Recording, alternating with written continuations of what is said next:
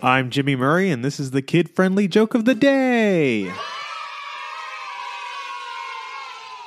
Today's topic is Zebras. Why do zebras have stripes? Because they don't want to be spotted. What side does a zebra have the most stripes on? The outside. Why don't baby zebras have good voices? Because they're just a little hoarse.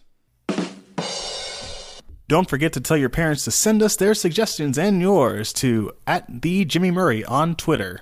Thanks for listening to the show. Don't forget to listen to our other shows the Animal Fun Facts, Geography fun facts. and the Dinosaur Fun Facts. Music by Kevin MacLeod. Yay, sound effect by Neurologic. I'm Jimmy Murray, and your executive producer is Chris Kremitzos. Keep laughing.